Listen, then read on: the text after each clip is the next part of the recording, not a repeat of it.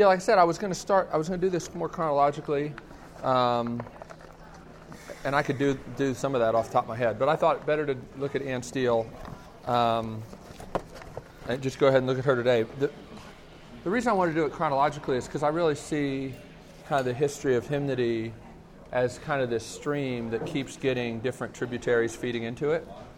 Um, you know, one of the best one of the best ways to see that is just to look at a hymnal, especially a, a modern hymnal, because they're just filled with hymns from all you know different centuries. Especially the late 19th century, there was much more interest in medieval hymns, Latin and Greek hymns from you know even before the Middle Ages. So the hymnals now really do have a pretty pretty good representation of the various centuries.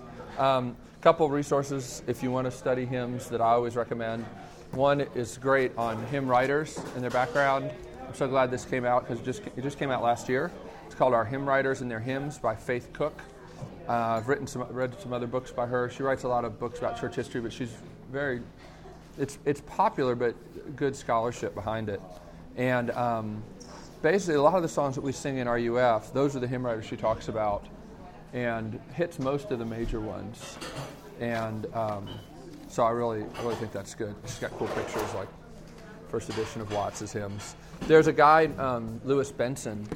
All of his books are out of print, and they tend to be a little pricey on the internet now. But if you find any of Louis Benson's, he has two books called Studies in Hymnology or Studies in Hymns, Studies in Hymns, first series and second series. Um, they're hard to find on the internet, but if you can find them, they're great, and they're completely different books, first series and second series. Uh, and they're basically a column that he wrote for a Presbyterian denominational magazine for a while. Um, that came out in the 1920s. They're really great. Um, and then there's this other book. If your if your bent is more English, this guy is an English professor, English an English English professor, and this is the only book that really looks at the hymn as a literary genre, and it's really it's really great um, because he'll take various hymn writers and he'll talk about what are characteristics of their literary style. So, you know, how is Isaac Watts different from Charles Wesley, and how is Horatius Bonar different than either of them, and what's James Montgomery like, and how, how are Anne Steele's hymns? He's got a thing on Anne Steele here. Um, you can see it's one of these books that you know highlighted all over the place and turned over every page because it was really great. Except when he gets to Victorian hymns in the 19th century, there's such a slew of hymns and hymn writers that he decides to basically. It's very bizarre but he takes Darwin's Origin of Species, he takes the se- chapter headings from that book, and he organizes the material under that because it was a very significant book that came out in 1859. Um, but it's kind of bizarre, and he doesn't really focus on particular people anymore. So that, that section of this book isn't really that helpful, I don't think. But the rest of the book's excellent. So if you can find Anne Steele's hymns, this is, this is an edition of it that came out in the late 60s in England. Sometimes I find it um, and then there's a new little book called In Trouble and Joy, and I put this at the bottom of the thing. So, um, and a couple books that are hymns. These are just hymn texts. One is um, William Gadsby's uh, Gadsby's hymns. The other is Spurgeon. You guys might have heard Charles Spurgeon. This is his hymn book that he put together, and um, it's great. It has over a thousand texts, and they're just the words. So, best way to study hymns is to actually read them, and not just talk about them. All right. So, without further ado, Anne Steele. Anne Steele. I actually have a version of this lecture at Clifton Baptist Church up in Louisville, Kentucky online.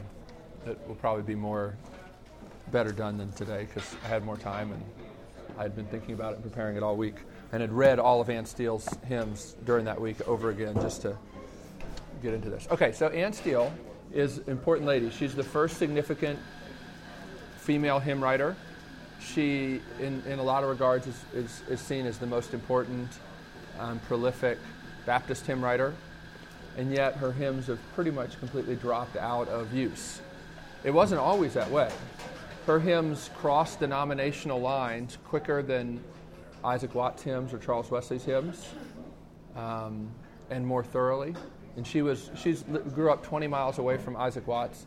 Isaac Watts is a really important guy because Isaac Watts is the one who basically restores hymn singing to English speaking people. In, um, in the Calvinist tradition, um, in Switzerland under John Calvin, and then in Scotland under John Knox, and then Knox's influence as it spreads to England, they um, come to believe for the most part, that you should only sing psalms, not hymns. Though the first hymn book produced in England was a, was a hymn book, it was before the idea of psalms only came into being. But once Calvin and Knox's influence extended into the English Reformation, English speaking people and French speaking Reformed people didn't sing hymns. They did, however, sing hymns in the Reformed churches in Germany. I don't know if you know this, but Germany has places that are Reformed, places that are Lutheran. And the, the German Reformed Church, even from the 1500s, sings hymns and continues to sing hymns. So, um, but Isaac Watts in the 1700s, um, which is basically 200 years after the Reformation comes to England, is at church one day. He's about y'all's age. He was 19. And was just upset at the dreary, horrible singing at the church. Said something to his dad, who was a deacon, and his dad said, If you can do any better, you know, then go for it. And so he wrote his first hymn that afternoon, came back for evening worship, and they sang it. And singing English speaking hymns was born. Um, there were a couple Baptists who had experimented with a little bit. Um, they would, you know, a guy named John Rippon introduced the idea. He was a predecessor of Spurgeon. Eventually, Spurgeon took over the church that John Rippon um, preached at. Rippon included a lot of Anne Steele's hymns in his collection. He started singing one hymn at communion. And that was regarded as pretty scandalous and produced a lot of controversy and lots of books and papers on both sides of that debate, a little before Isaac Watts. But Isaac Watts really the, the main guy. And Anne Steele was influenced by Watts. She loves Watts. As a matter of fact, that one of her hymns, she talks about seraphic Watts and wishing that she could, you know, write hymns like he does. So she read Watts, she liked Watts, she grew up 20 miles away from him. We don't know that they ever met. But she grew up in um, what's a kind of church that's called Particular Baptists in, in Baptist churches, there's two branches there's the particular Baptist and the general Baptist. And it has to do with their view of the atonement. The particular Baptists are, you know, Calvinists um, and even hyper Calvinists who believe very strongly in limited atonement. Unfortunately, they also believe that because of that, you shouldn't offer the gospel to everybody. So they don't really believe in evangelism. Now, Anne Steele actually bucks that a little bit in some of her hymns. But, you know, for instance, when we sing a hymn like Come Ye Sinners, that was not a hymn that they felt you should address to unbelievers. You should only address the gospel invitation to believers who had been convicted of their sin. Until people were convicted of their sin by the preaching of the law, you shouldn't offer the gospel to them. That's one of the interesting kind of particular Baptist traits. I don't believe in that myself, if you're wondering. I don't think that's a good point. But she comes from that tradition particular Baptists, so particular Baptists are Reformed, they're Calvinist, but they don't generally believe in the free offer of the gospel. And they also tend to be very introspective about the issue of assurance. You know, um, if you're if you're not reformed, there, you know, there's a pl- there's kind of a a particular dilemma that you can have with your conscience, which is, have I truly invited Jesus into my heart, and did I really mean it? And a lot of people that have grown up in, in those kind of churches, typical evangelical churches, really wrestle with that. Uh, how am I sure that I really invited Jesus in my heart and I really meant it? Because I got to really mean it if it's going to work. And so there, people can have a real tormented conscience about that thing. In Reformed churches, it's a little different because you don't believe, and Anne Steele, for instance, didn't believe that she was saved because she invited Jesus into her heart. She believed she was saved because in his sovereign grace he changed her heart but there's still a place where the conscience could become tormented in reform circles, and that is how do I know that I'm a genuine Christian and not a hypocrite? Not somebody who's just been enlightened but has never been converted. And she deals a lot with that in her hymns. So th- that's kind of how her particular Baptist influence, you know, you see that a lot when she's singing in songs like Dear Refuge of My Weary Soul. A lot of times you'll see her crying out, wondering if she really is a Christian. And for her, the way that she responds to suffering is important part of her wrestling with that question. She really believes what Peter says that you should count trials as pure, pure joy because they come and they test your faith and they help show whether it's genuine or not. She very much has that perspective because she thinks there is danger of being a gospel hypocrite and it would you know it'd be worse to be wrong about whether you're a Christian than it would be to suffer trials. It's a little different perspective. You don't hear people say that very much. Thank you for the trials because this will help assure me that I really am a Christian.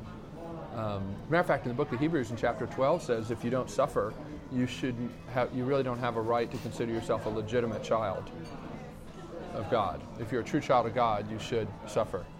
So, you know, that's a little different than the way modern evangelicals think about these things. Um, so she grows up in England, kind of in the countryside, in the Cotswolds. If any of y'all are Jane, Jane Austen fans, I find when I read um, Anne Steele and read some of her letters, there's this book, um, In Trouble and Sorrow, has a great little 50 page biography of her where it includes a number of her letters. And I have the um, kind of the treasure of my library. I have her two volumes, complete works that has all her letters in it. Um, she very much comes across like a Jane Austen, like an Emma character. Her sister got married, and it was a really unhappy marriage. And um, Anne had a number of opportunities to get married, a number of proposals, and she turned them all down. There is this story that circulates, which probably has some basis in fact, that when she was um, engaged to be married the day before her fiance drowned, it does seem that this guy was a suitor of hers and that he did drown, but it wasn't the day before, and it probably didn't like destroy her life like you might think it did because she doesn't even really write about it in her diary other than just to mention it in passing. Um, but it's interesting, you know, there's this guy, Benjamin Beddome, who is a, um, you know, a, a, very important hymn writer as well. And um, I want to read you this thing here. It's her. Um, she starts out, you know, be, being really influenced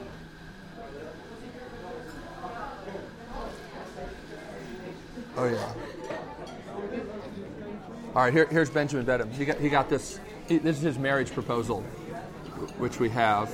So we know that you know the one guy that was pursuing her who died wasn't her only opportunity to get married, but she turned down Benjamin Beddome. He was a very important pastor, busy pastor um, who lived near her. And he writes this Dear Miss, pardon the boldness which prompts me to lay these few lines at your feet. If continued thoughts of you may be considered as arguments of love, surely I experienced the passion.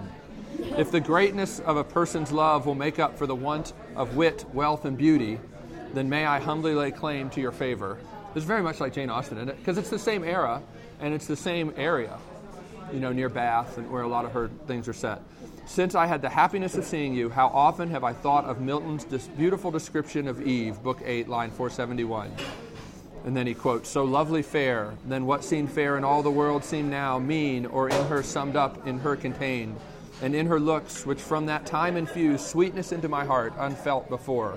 Madam, give me leave to tell you that these words speak the very experience of my soul, nor do I find it possible to forbear loving you. Would you but suffer me to come and lay before you these dictates of a confused mind which cannot be represented by a trembling hand and pen? Would you but permit me to cast myself at your feet and tell me how much, tell you how much I love? Oh, what an easement might you thereby afford to a burdened spirit. At the same time, give me an opportunity of declaring more fully that I am in sincerity your devoted servant, Benjamin Beddome. But she turned that down. it's a pretty good letter. Yeah. Yeah.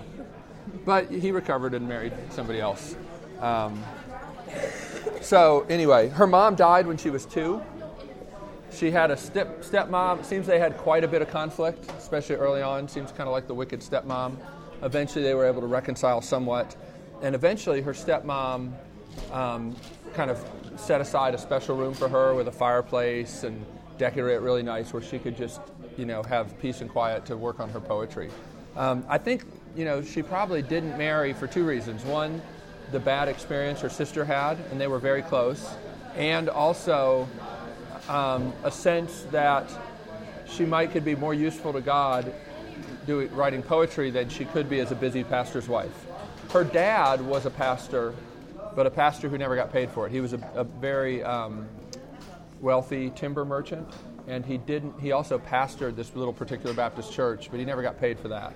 Seems like he didn't really need to, but he was very busy, and she helped a lot with the work of the ministry. Um, and so I think she knew firsthand what the wife of a pastor would entail, and I think was encouraged and felt a call to write these poems.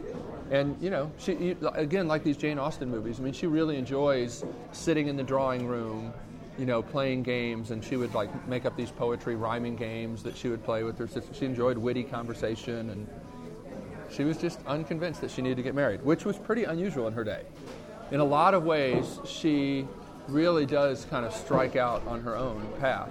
Matter of fact, when she publishes her hymn, she publishes it under a pseudonym because it was pretty it was pretty audacious for a woman to publish a book of hymns to be used in worship. You know, the, the particular Baptists are very conservative when it comes to those sorts of things. They still had women and men sit in separate sides of the church, which, you know, basically all the English churches did at this point in time. And so the idea that a woman would compose songs that they would use in public corporate worship was a pretty, pretty um, audacious sorts of, sort of thing. So, anyway, she, um, she, did, she did live a pretty difficult life health wise. Um, she seems to have had malaria.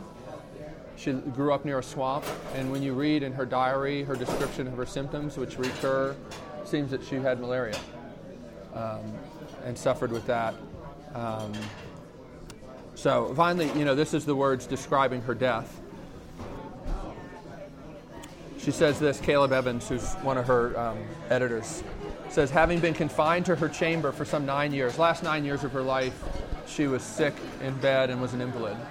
And it said, having been confined to her chamber for some nine years, she had long waited with Christian dignity for the hour of her departure. And when the time came, she welcomed its arrival, and though her feeble body was excruciated with pain, her mind was perfectly serene. She took a most affectionate leave of her weeping friends around her, and at length, the happy moment of her dismission arriving, she closed her eyes, and with these words upon her dying lips, I know that my Redeemer liveth, gently fell asleep in Jesus. Um, I like I like this little line. Um, it's in the under number two. It's the end of that little paragraph. We have her father's diary as well. And the day that her poems were taken to the publisher, he wrote this in his diary. Today, Nanny. That's what that's what everybody called her, Nanny, which Wendy likes because she calls her grandmother Nanny. So today, Nanny sent part of her composition to London to be printed. I entreat a gracious God who enabled and stirred her up to such a work to direct in it and bless it for the good of many. I pray God to make it useful and keep her humble. And I would say that he made it, he kept, he made it very useful. Um, her hymns really um, are remarkable in a number of ways, and I will um, tell you a couple of those things. Any thoughts about her life or questions about her life? She's pretty, she's obviously a pretty studied woman. She did go to school, into a good boarding school for a while, um, probably because, you know, her family was fairly well off. So she had a, a good education, you know, better than a lot of people, you know, that she was around, I think. Again, she comes across kind of like Emma, you know, is, is probably smarter than a lot of the silly girls that she hung out with. Um, all right. In, um, I said, you know, in 1760 is when her two volumes of her poems came out. When she died, there was a third volume of her poems. The two volumes, 1760 volumes, she arranged and edited herself. And so that's interesting because you can kind of look at the first poem and the last poem and see why did she want these to be the beginning and the ending. And I'll talk about that in a second. Um, in 1914, this guy Amos Wells says this: She was the first woman writer whose hymns came to be used, largely used in hymn books, and is the greatest Baptist hymn writer.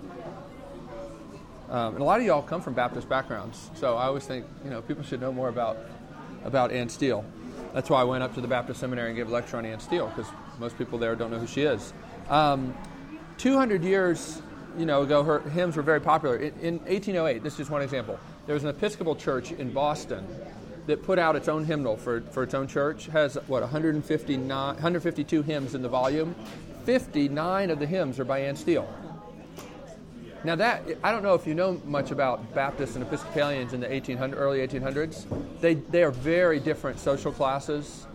They don't really interact with each other very much at all. The Presbyterians are kind of in between those two groups, but Baptists and Episcopalians don't have a lot to do with each other. Baptists are seen as kind of more uncouth, frontier kind of people. Um, Episcopalians are more refined, and particularly a, a you know a big important Episcopal church in Boston to have a hymnal that had a third of the hymns are hers is really remarkable.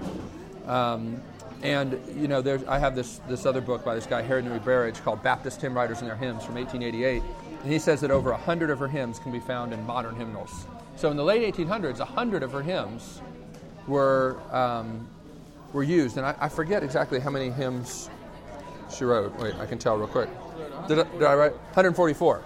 And 100 of them are in use. That's remarkable. That's a way higher percentage than people like Charles Wesley and Isaac Watts. Okay?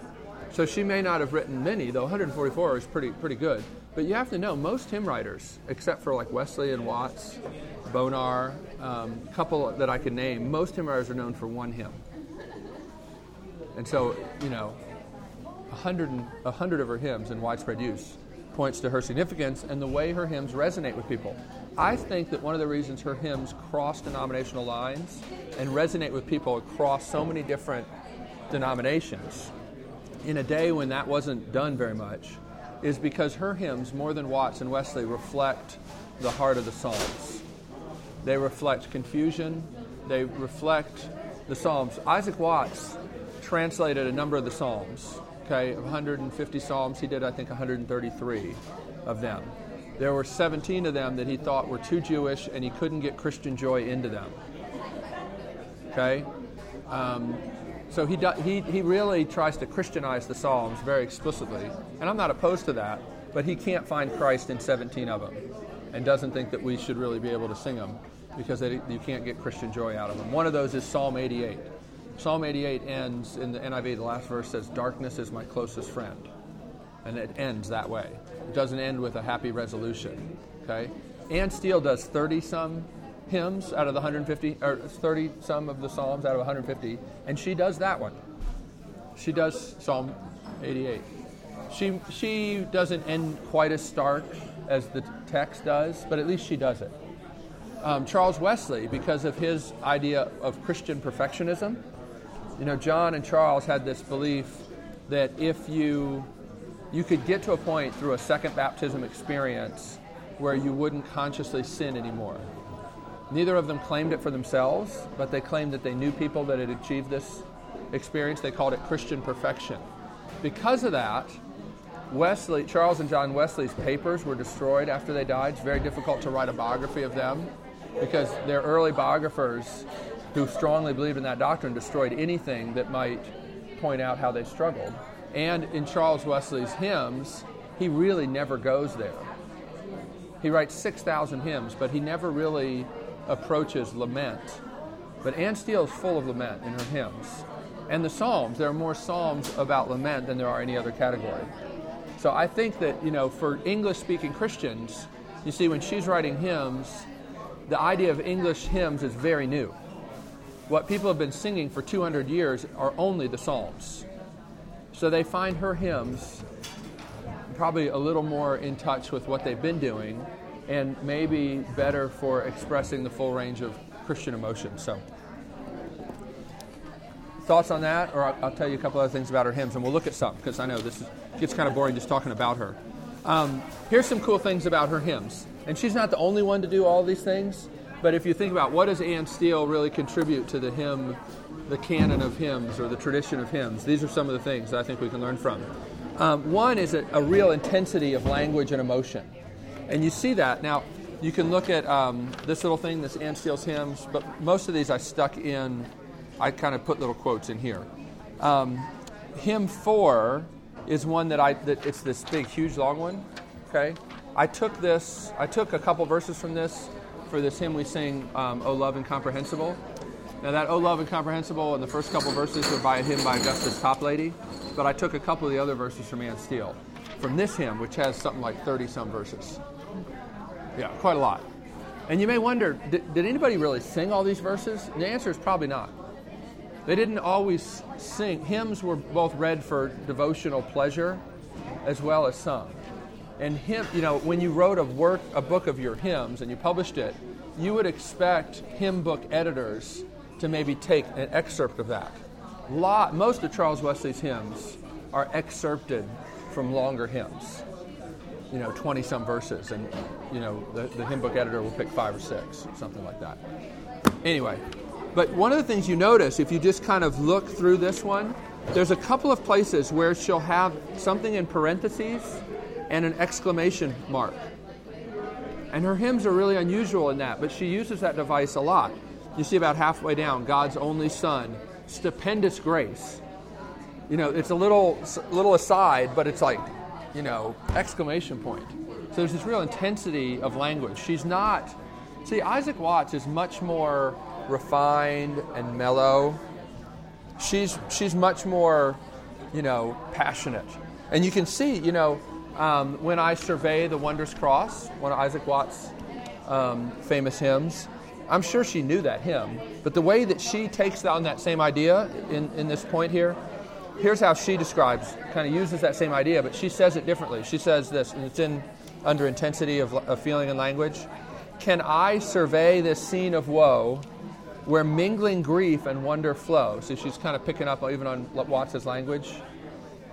And yet my heart unmoved remain, insensible to love or pain. Now, how does Isaac Watts say it?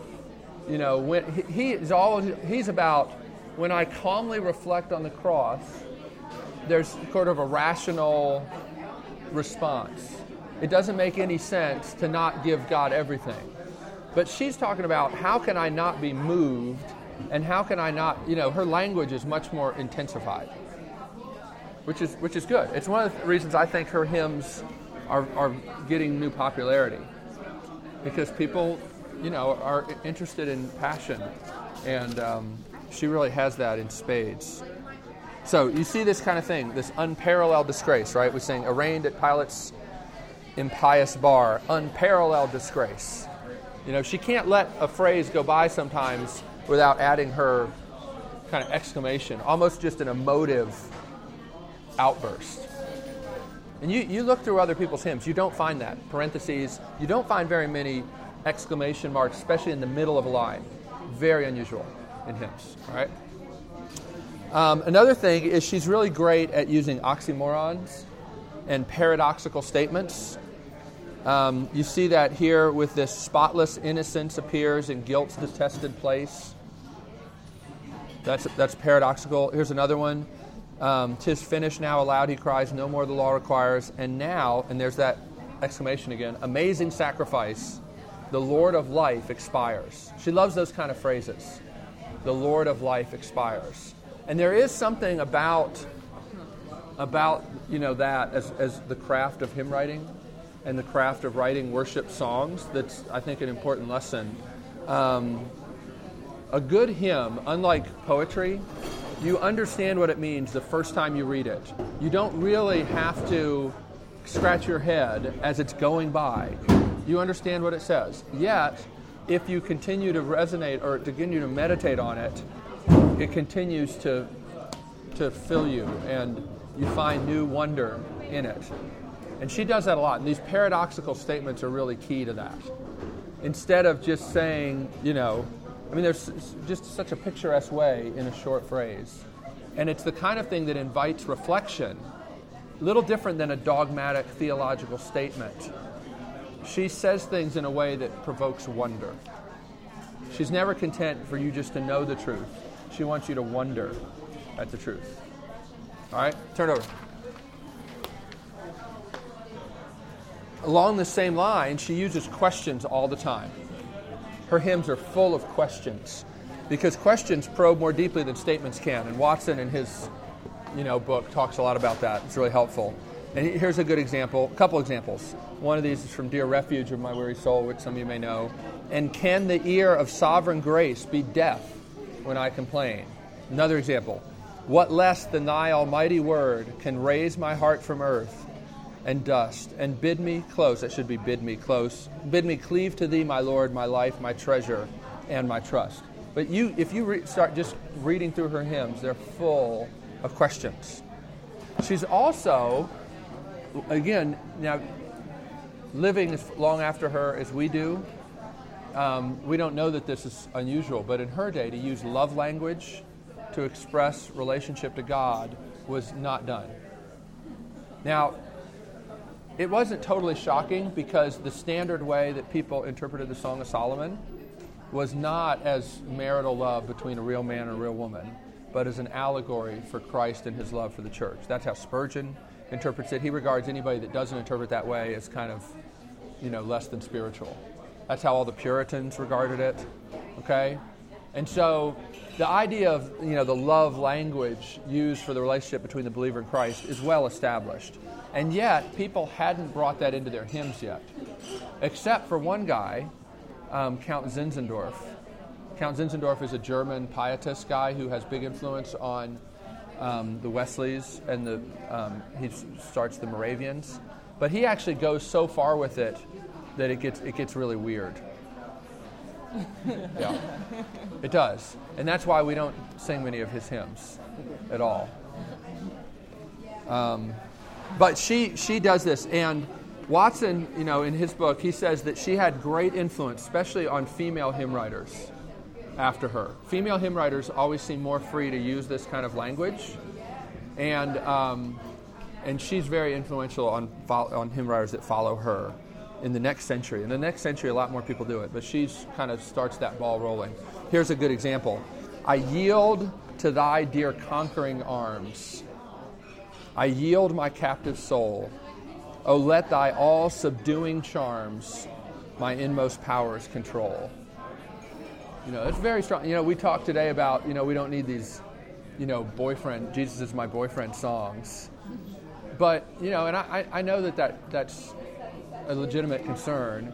And yet, there's good biblical basis and good kind of church history basis for, you know, understanding God's relationship with the believer as a love relationship. It's actually a pretty important thing. Um, she also has a strong belief that the longing for heaven puts all other longings in their place. You see that a lot in her hymns, um, where she really wants the longing for heaven to, to capture her heart in such a way that other longings do not take over her. Um, that's, you know, the one above is an example of that. She's got a lot of hymns, actually, quite a lot of hymns about the conflict between worldly pleasures and real pleasure. And I think that's something that she herself struggled with. She really enjoyed witty conversation and, at least at some point, going to balls and that sort of thing, but eventually came to regard that stuff as less than spiritual. But she still struggles with it a lot. She's very honest about human frailty and weakness. This is a very important aspect of her hymns, probably the thing I mention the most when I talk about her. The first and last hymns in her works, in this, um, basically dwell on human weakness. That's how she starts her collection, that's how she ends her collection. Her, her first hymn is, is worth listening to. Um, she says, Almighty author of my frame, to thee my vital powers belong. Thy praise, delightful, glorious theme, exclamation, demands my heart, my life, my tongue. So that she's saying, you know, you deserve my praise. And yet the first thing she says, um, my heart, my life, my tongue are thine. Oh, be thy praise their blessed employ. But may my song with angels join, nor sacred awe forbid the joy. The glories the seraphic lyre on all its strings attempt in vain. Then how shall mortals dare aspire in thought to try the unequal strain? So she's saying, we were made to praise you, but how can we, how can we possibly really praise you the way you deserve. And so she starts the collection, you know, this last stanza Great God, accept the humble praise and guide my heart and guide my tongue, while to thy name I trembling raise the grateful though unworthy song. That's, the, that's what she wants to frame this collection of hymns. She, her firm conviction is that this is an unworthy song. She's basically been pushed into publishing because when she read these poems for her friends and family, they found them useful and really, you know, but she's also apologizing for being so bold as to publish, which was pretty common. Usually, almost every book in this period starts with an author's apology, and that's what they call it the author's apology. You have to apologize for why you would be so brash as to publish something. So she, she fits in with that. If only that happened now, I know, yeah, we probably need some more of that. The last, the last hymn is titled, this is her title, Human Frailty. That's her last, last hymn, and it goes this way O God of mercy, thou that hearest prayer, let these poor breathings reach thy gracious ear. And she's referring to her whole collection of hymns. Weak, impotent, and blind, to thee I fly. O may thy grace my every want supply thy powerful grace, which can, only can impart conviction, life, and vigor to my heart. Illuminate my yet beclouded eyes. These empty trifles teach me to despise. There's her conflict with earthly pleasure. Let nobler cares my time, my thoughts employ, and bid my spirit pant for real joy. Be thy almighty arm my strength, my guide, and never from thy precepts let me slide. Let thy kind influence make my future days a life of pleasure and a life of praise. So, anyway, so that's that's very important to her, and you know, there's no doubt, you know, connection between the fact that almost every great hymn writer was a great sufferer, and often a great sufferer physically. Isaac Watts, for instance, went over to somebody's house at one point, friends, and got sick and stayed there for something like 15 years, sleep, you know, living on their couch in their living room. That's kind of interesting. We'll talk about Isaac Watts and get to him. He's quite the interesting character. Um, so she's really honest, and um, and and I, what I like, which almost seems like kind of a postmodern theme, is the idea that language really can't do what we want it to do. She, she's full of that about the inability of words to really express what we need to express. All right, a couple other things.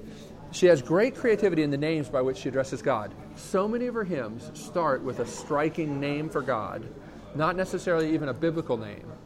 Some of them are, but most of them are more creative, certainly in touch, in t- keeping with biblical themes.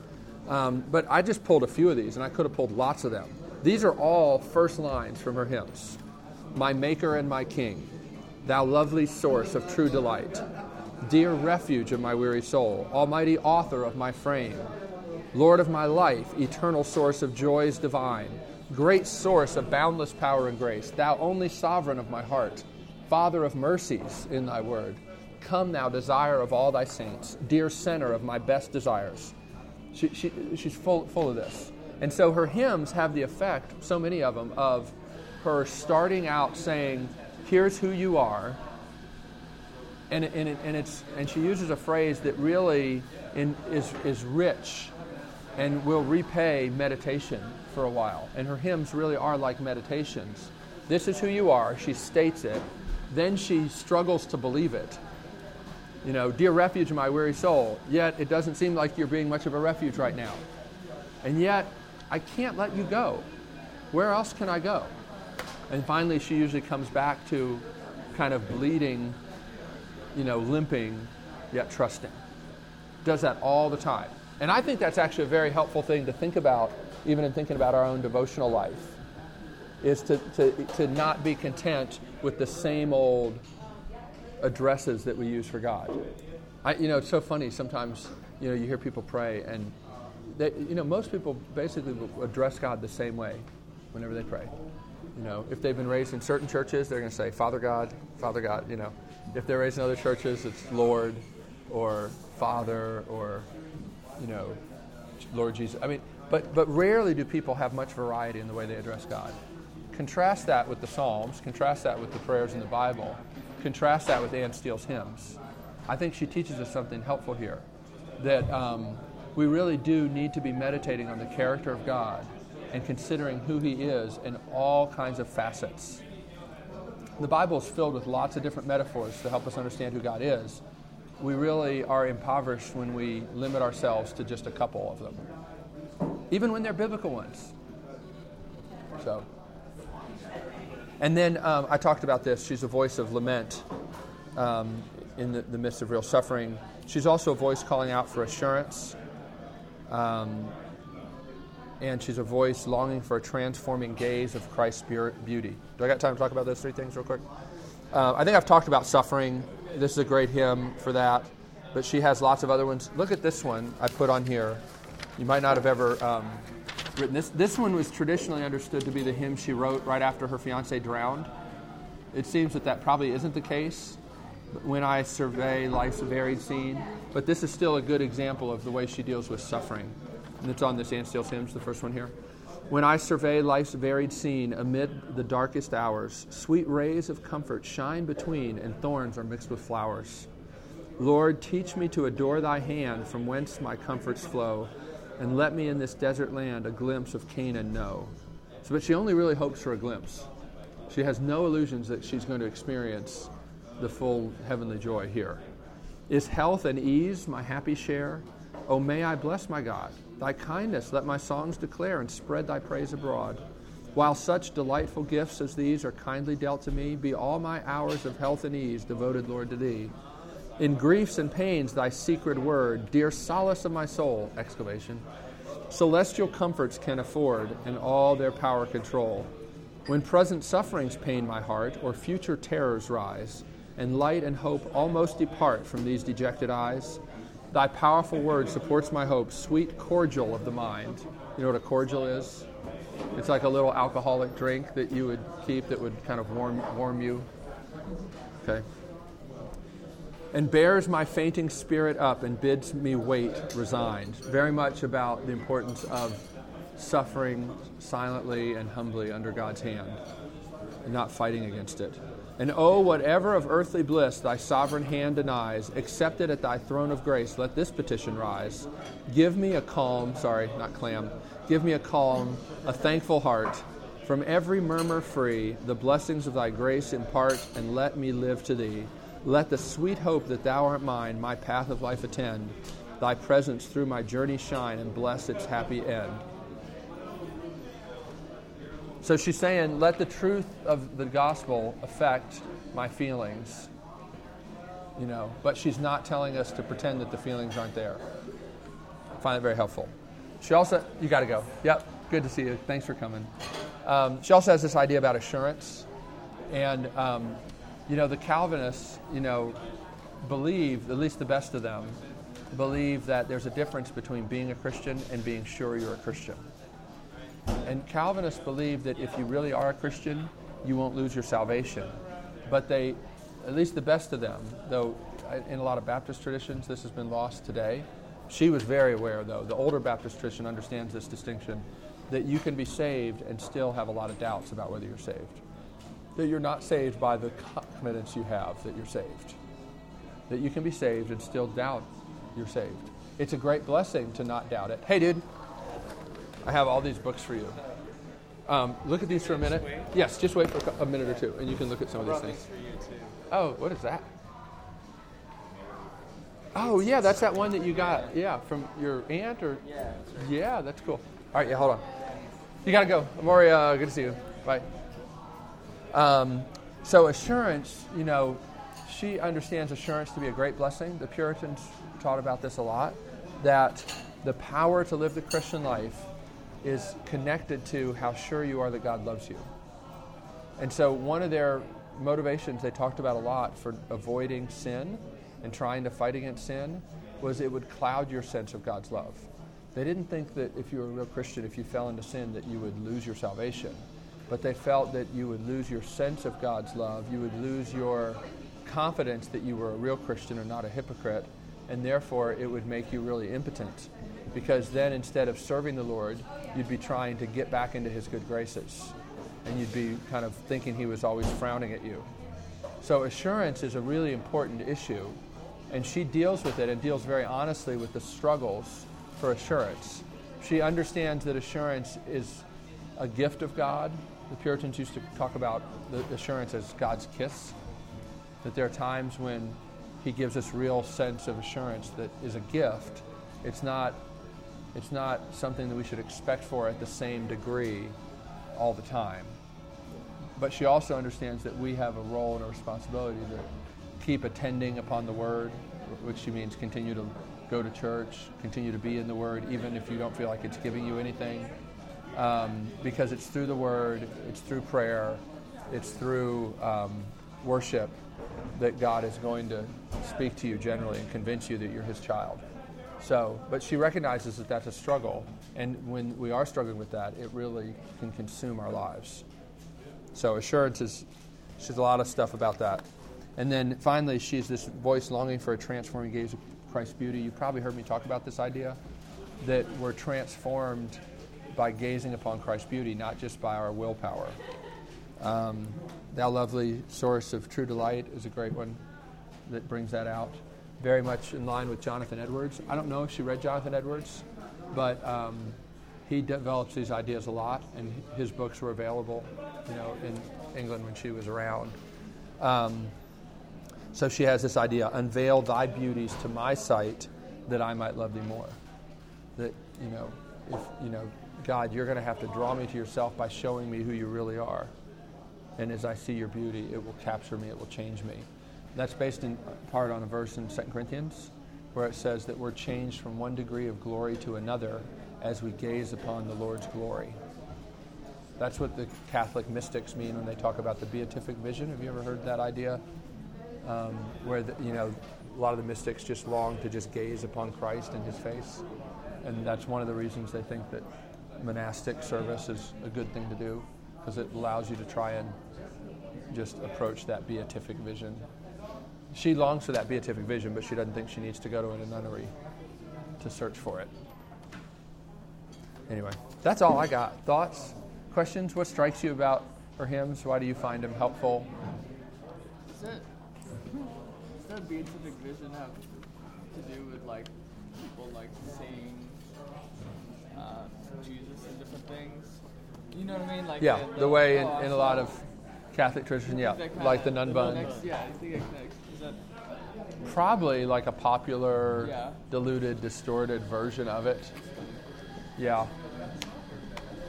Yeah. Part of it. Part of it is, um, you know, there's a long tradition in the Middle Ages of books of miracles of the saints, and um, you know, so people are always kind of looking for these miracles, either the stigmata Yeah. or being able to heal people. And the Catholic Church still says that they have to be able to document, you know, a miracle for you to be, you know, regarded as a saint.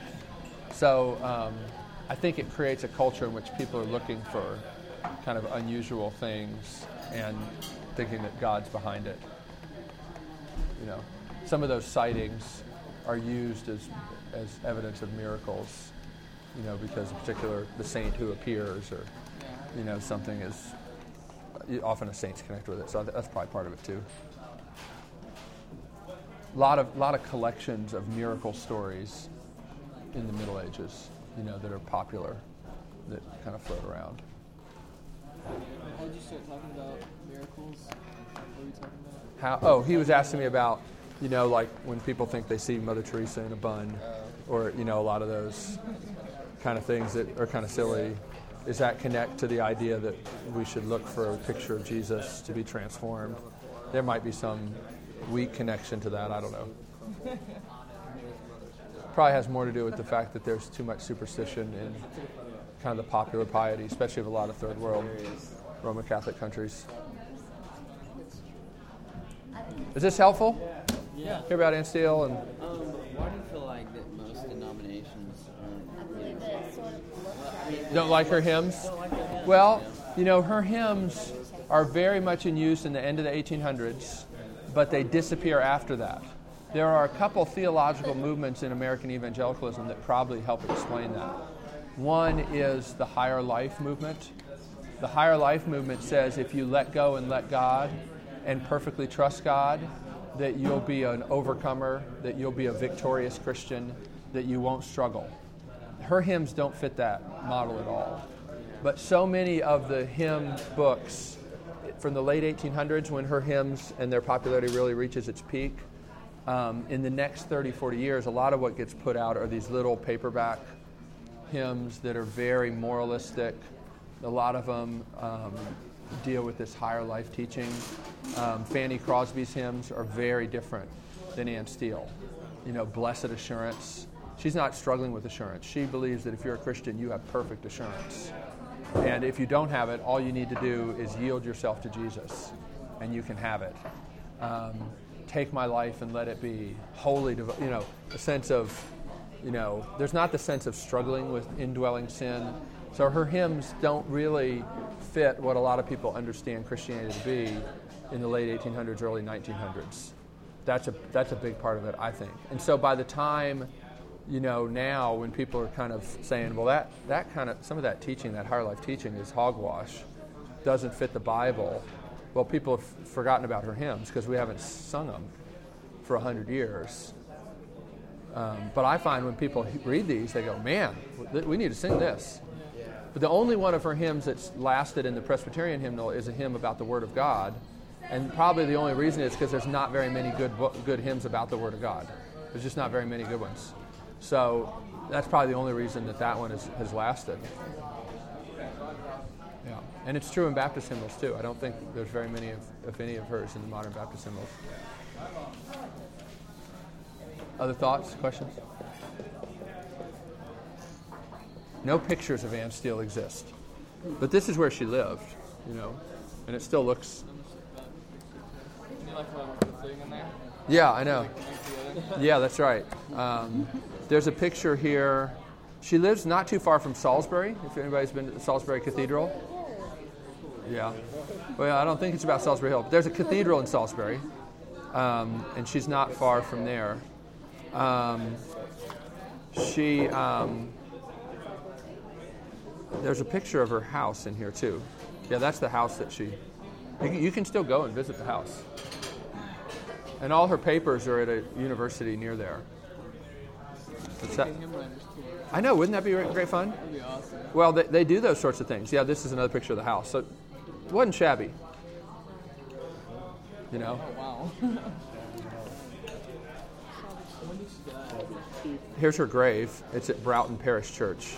When did she die? Um, 1778. And she was 61 years old. Um, yeah, uh, this is cool. This is um, here's her. Um, this is what it says on her tombstone. Who knew him loved, who loved him most deplore, but parting pangs shall rend the heart no more when Jesus comes to wake. Sorry, that's not it. Here's the inscription: Silent the lyre and dumb the tuneful tongue that sung on earth her great Redeemer's praise. But now in heaven she joins the angelic song in more harmonious, more exalted lays. Yep. She goes in a letter she wrote to her father when she published her hymn. She said, "If I, while I am sleeping in the silent grave, my thoughts are of any real benefit to the meanest of the servants of my God, be the, all the praise ascribed to the Almighty Giver of all grace." So, anyway, I commend to you Anne Steele and her hymns.